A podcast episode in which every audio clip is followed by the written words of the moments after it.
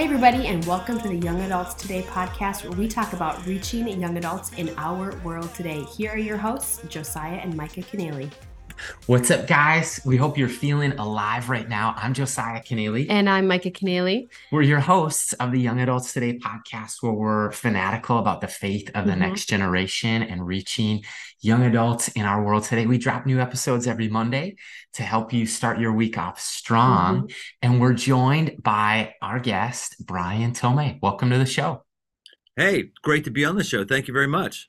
We are thrilled to have you. And if you do not know who Brian is, Brian is the founder and leads Crossroads Church, one of the largest churches in America. He's also written five books. I absolutely love that. Hosts the Aggressive Life podcast and started Man Camp, which I am so thrilled to hear a little more about today. Oh, you got something to say? No, you're I've excited. Friends who've gone to Man Camp. You're right. And- oh, you do? Cool. Yes. Yes. And he's changed the lives of over 20,000 men who are just being challenged in good and godly ways. So we're excited to lean into the conversation today. So, and Brian, how we love to start the episode off with every guest is just to ask them why they believe discipling the next generation and reaching young adults for Christ is so vital. Why does that matter so much? Well, the wave always starts with the student section. Jesus had, you know, his disciples, all of them except for Peter were under 19 um, did, did you know that? Did you know how? Did you know how we know that? We'll talk about that. I didn't. I knew they were all young adults, but I didn't know that Peter was above nineteen. Yeah, he was the only one. They're all under nineteen, and we know that because when the when they came to take the temple tax from him, Jesus says, "Go down, get the fish," and he's got the the coin in its mouth, and and he says, "That's the tax for you and I." Um, under nineteen, you didn't have to pay the temple tax.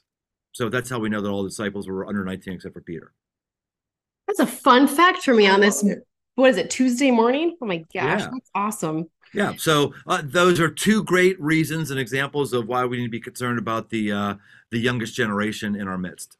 I love that. Well, we're going to lean into the next section, which is like biblical manhood, and start off by sharing with us what is toxic masculinity and how is biblical manhood different? Well, that's a really good question, Micah, because I always ask that question of other people. I, I say, well, you tell me what's toxic masculinity.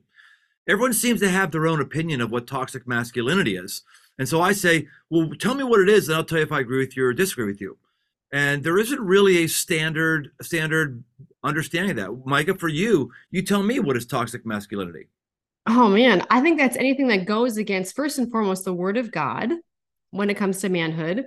I look at the cultural norms of which we're currently in where Christians are trying to live that out. We're swimming against the cultural norms and they're being demasculated in the process. I mean, look through social media, look at The Simpsons or any like platform through how they depict a dad or a man or how they should be. You should be a fat, overweight slob who really doesn't care about making money and you know you disrespect for your wife or you're disrespected by your wife you're not there for your children. So i think anything that goes against the word of god when it calls out a man a man out and up through love and truth through the word of god like i don't know. I just feel like what we've seen through social media and platforms and then how men i don't know should be leading should be leaning into the word of god should be praying and encouraging people around them, not tearing each other down to be the alpha male in the room, but to call each other out in greatness and point people to Christ in the process. So I would start with some of my thoughts, start there more or less. yeah, I like that. I like that. I think if someone says, well, toxic masculinity is when you are trying to physically dominate somebody and put something down, I would say, okay, check. I, I'd, I'd, I'd call that toxic masculinity. If somebody else said, well, it's when you know, it's when guys think they've got to shoot guns and drive pickup trucks. I would say, okay, if you're saying that the expectation is every guy should shoot guns and drive pickup trucks, okay, check. Yeah, yeah, yeah. If you're saying that a guy who shoots guns and drives a pickup truck that that inherently makes you toxic, I would say, nah, no, I, I don't think so. So there is a there's a bunch of different ways that we look at these, and I and I think I, rather than have phrases like toxic masculinity. I prefer the phrase a boy there are toxic males and there's healthy males. You could look at that way. You could also say there are boys and there are men, and there is such a thing as 15 year old men. I've actually met some 13 year old men, and I've also met 54 year old boys. And that's a matter not of your hobbies, that's a matter of your of your character. Good it's it's really powerful and um, i think when we look at our world today that there is confusion when it mm-hmm. comes to what we just talked about and everyone could maybe have their own definitions of terms or whatever but there is some that i'd love to pick your brain on this of there's some of God's word that really describes what biblical manhood and you've unpacked five marks of a man. What are they and why are they essential? Okay, so these five marks, there's no there's no, you know, real Bible verse that says, here's the five marks of a man, but they are throughout the whole scriptures. There's not a single godly man in the Bible that doesn't have these five things. And there's also not a man that you respect that doesn't have these five marks of man. By the way, some people get really bothered about this. Being a follower of Christ does not make you a man some of the most manly uh, men I know are unbelievers, and some of the most unmanly boys I know are believers. Whether or not you follow Christ, that's that's about, or I should say, whether or not you you're a Christian, that's about what you believe and what God believes about you. These are things that are part of who you are. They're in your character. So there's there's five of them. Uh, you want me to run through them real quick, Josiah? Yeah. Right. So these five, and I would ask all of our listeners, these things you can ask yourself, just put a picture in your mind of a man, of a father figure that you respect. And I think you'll find out, oh, yeah, yeah, he has this. Yeah, yeah, has, has Okay, so in no specific order, a man has a vision and a boy lives day to day. Boys, all they want is a good, easy day. A man, he's got a vision of where he's going in the future and what's between where he is right now and what the vision is, is time and difficulty. We're not talking about a daydream, some wish that you have. We're talking about a, a vision that you're going after, whatever it is. I'm going to be the first person in my family that doesn't get divorced. I'm going to get sober. I'm going to get a college degree. I'm going to start a business. I'm going to start a whatever, whatever, uh, just whatever it is. And it can change, but there's something you're working to. Number two, men are men work and boys play. Uh, boys can't wait to retire. Boys don't want to work. In fact, when they do work, they put bumper stickers on the back of their car that says, I owe, I owe, it's off to work I go. Because that's the only reason they work.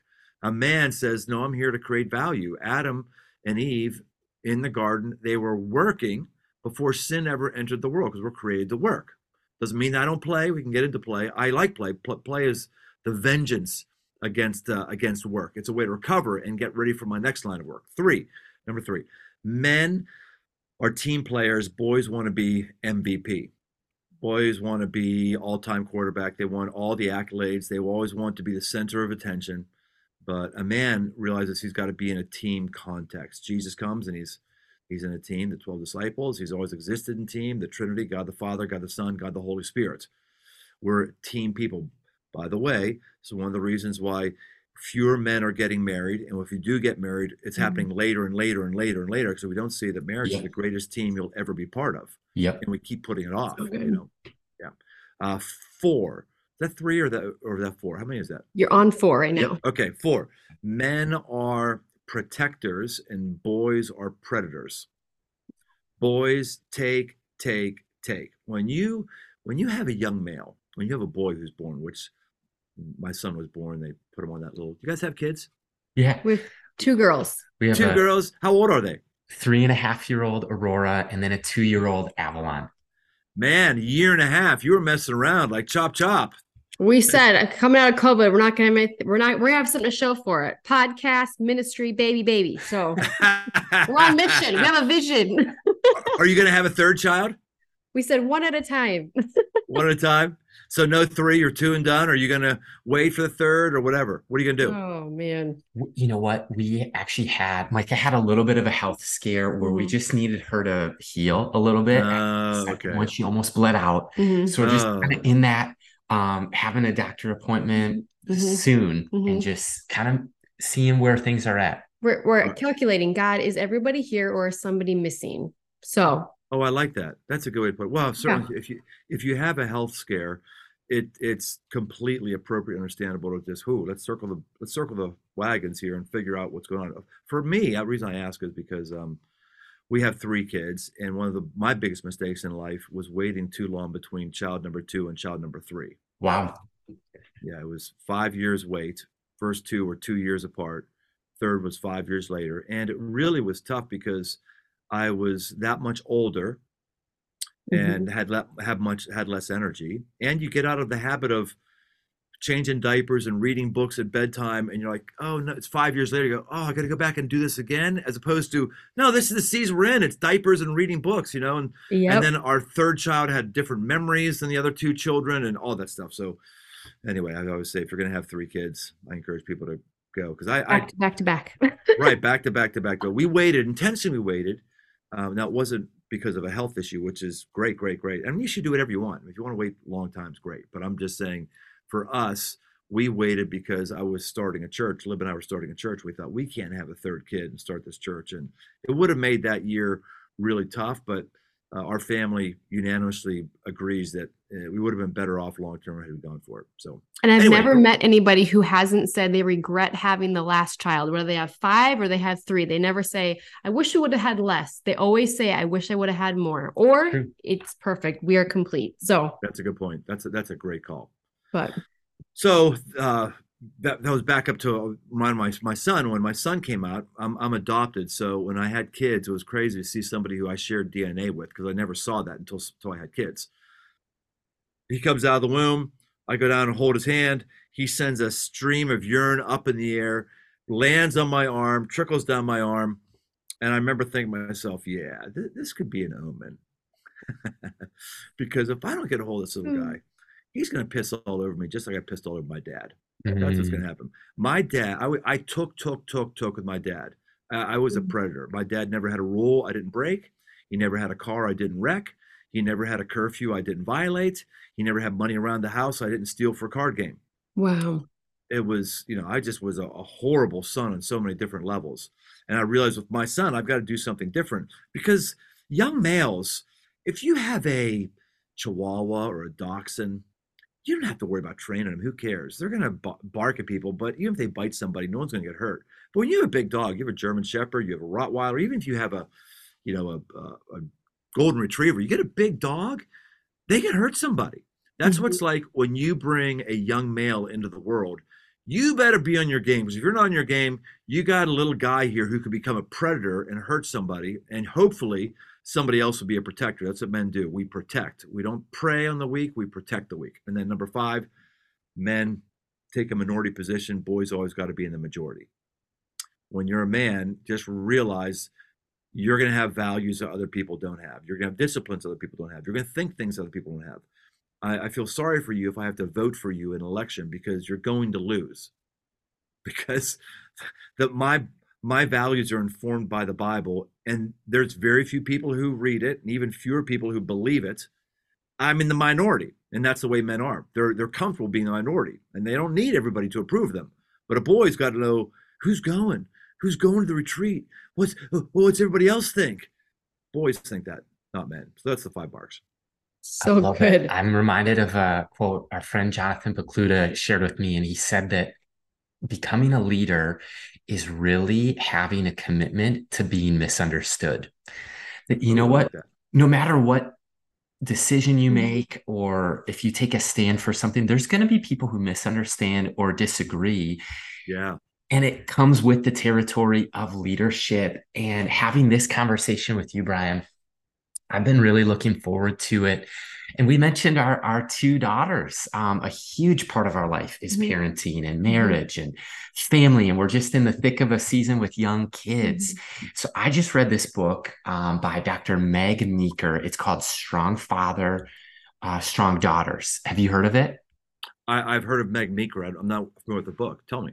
So she's um, adolescent counselor and, and really a pediatrician, years of practice. And she just came out and said mm-hmm. this. She goes, Nobody in our culture is cheering dads on.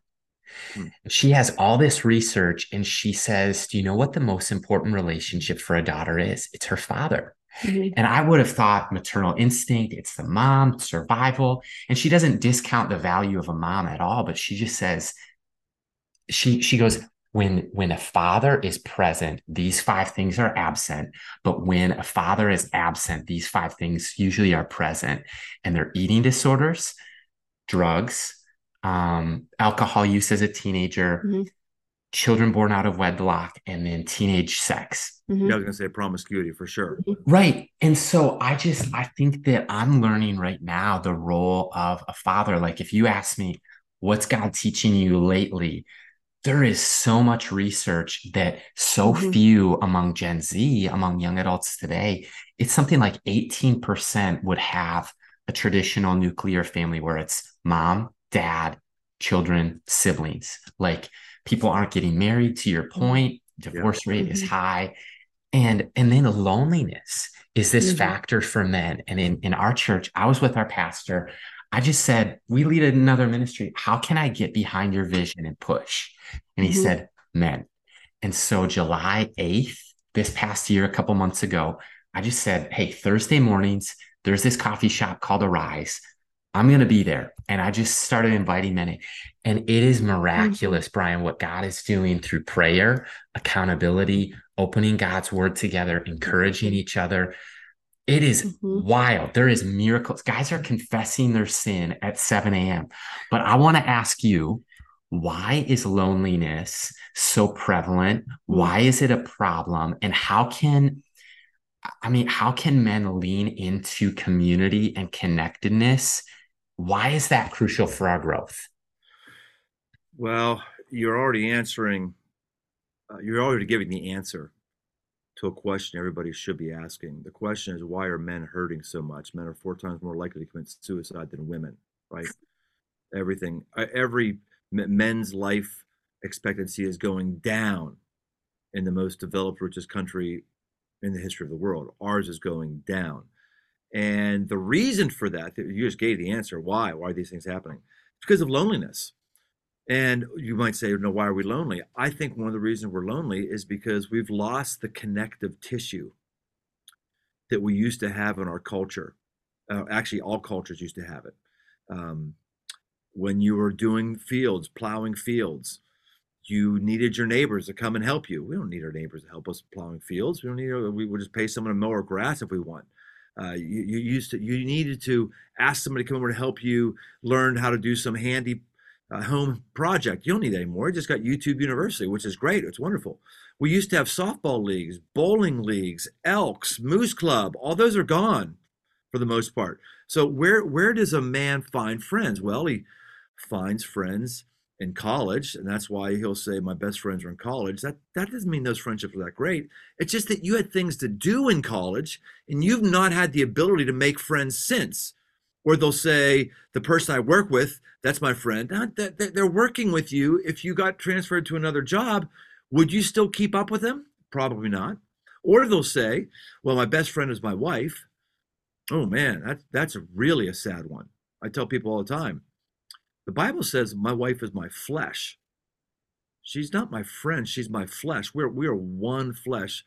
Friend is too uh, menial of a word for my, my wife. She's my hmm. flesh. And, and there's things about me she will never understand. She can try, she can empathize, but because her experiences as a woman are not my experiences, she will never understand mm-hmm. and be able to help me in a way that another man can. And so we oftentimes might say my wife's my best friend because we don't have any other friends. we well, best, so really, she's the only person you're not lonely around. That's great. That's awesome. But wow. that's not the that's that's not the high bar of having great friendships. And men, we we wear this as a badge of honor. I've heard guys say, "Well, I'm a I'm a I'm a lone wolf. I'm a lone wolf type," and I'll say, "Lone." So, so you're mean you mean you're smaller than other men and you and you die sooner than other men? Is that what you mean? Because that's what lone wolves are. If you've done study on them and actually spent time with them, like I have, lone wolves, mm-hmm. they they need other they need a pack to hunt an elk, or else they don't eat, and they're small. they're not muscular, and they die sooner. So yeah, when we say I'm a lone wolf, we're we're admitting I'm relationally incompetent, I'm lonely, and it's actually sapping away at my life energy. A, it's a big problem.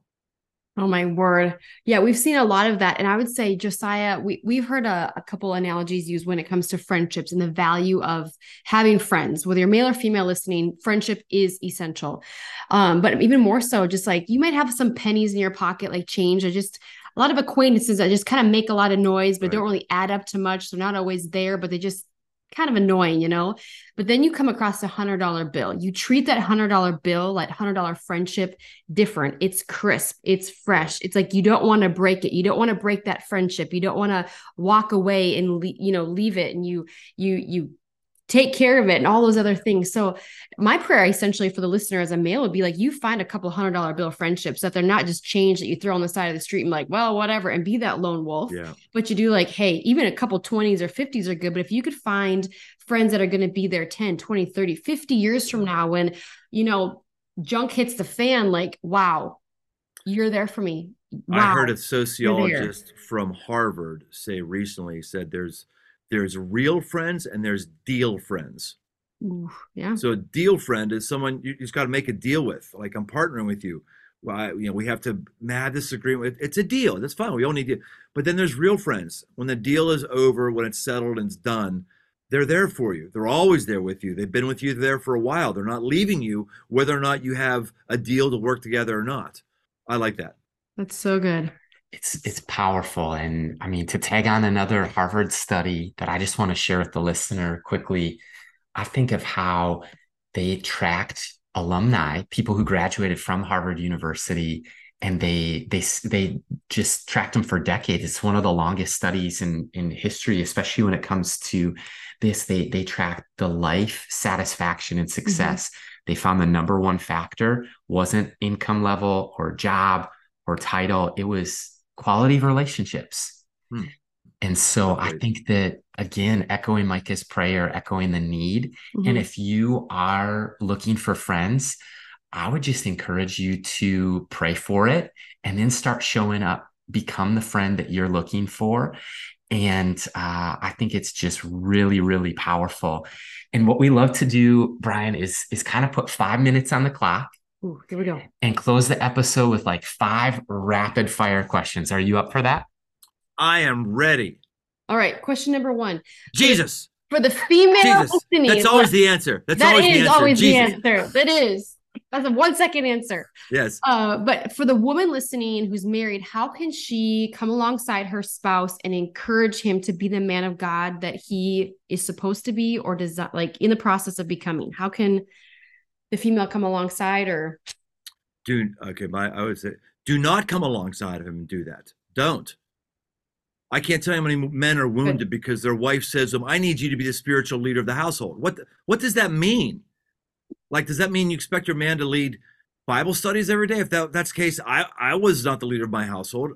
I think women before i give my answer ladies you trying to get your husband to be the man that you want is not working, it's never going to work.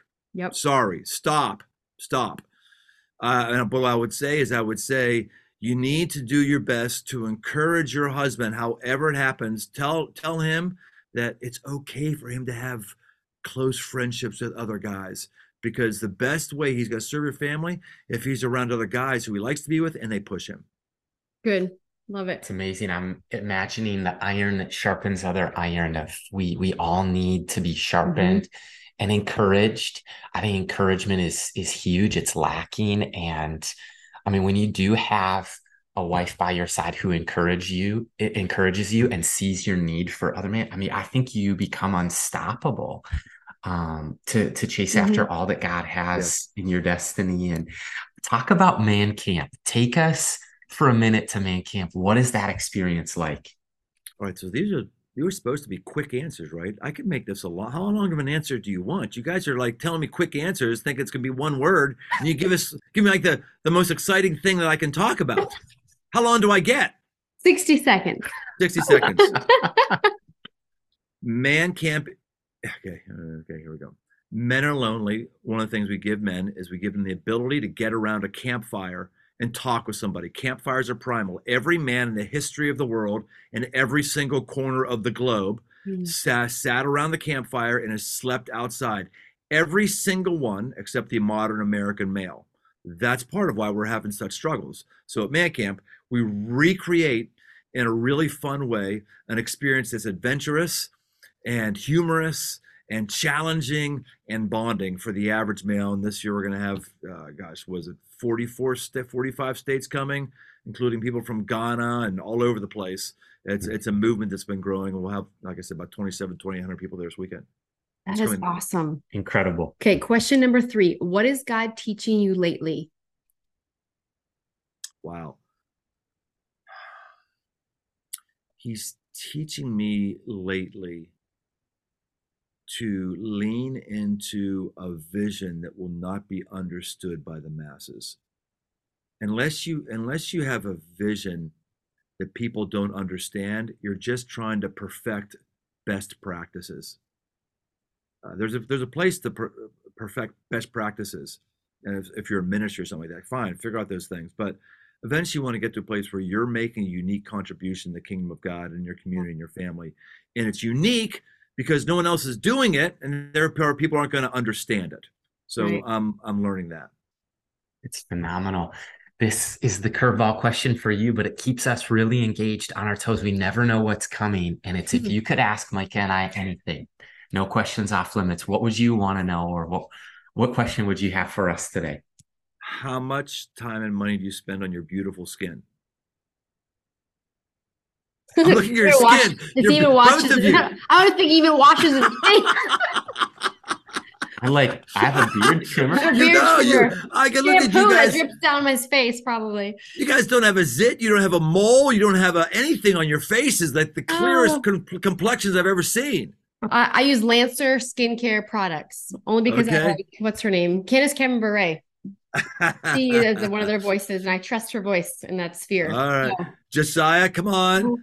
Fess up. Seriously. What do you got? What are you using there? Because I'm looking at your skin I'm like, man, I want to look like you look.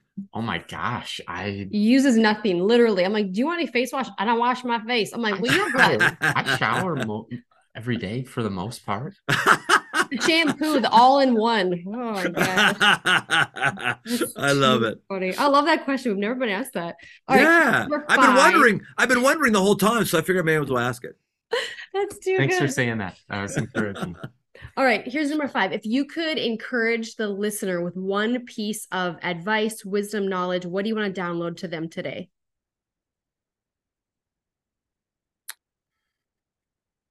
Stop asking God tell you what to do. Ask God to tell you who you are.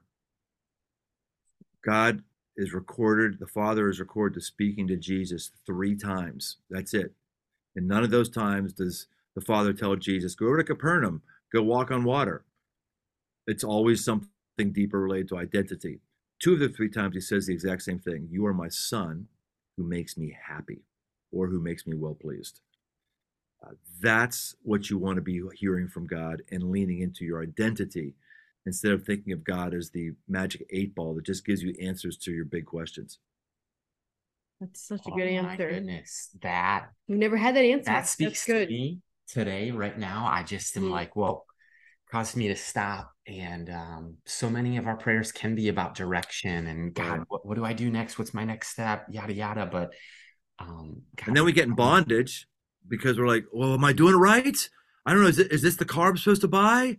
Is this the this? And and then everything becomes pass fail. Am I hearing God right? And it's put just puts too too much stress and pressure on you. Yeah, there's analysis paralysis, and then people sit idle and they wonder why mm-hmm. they aren't ten years further down the road in their ten year journey. yes. Oh well, we are so excited for what you're doing, what God's doing in those states that are going to re- be represented at the next Man Camp Camp event. Um, just camping under the stars and under God's creation. So awesome. It's amazing. I'm leaving this conversation, Brian, feeling blessed, feeling challenged, feeling spurred on, and feeling encouraged. So thanks so much for joining us on Young Adults today. My pleasure. Thanks for having me. You guys are great hosts. Oh, thank you so Thanks much. The world. You're listening to the Young Adults Today podcast.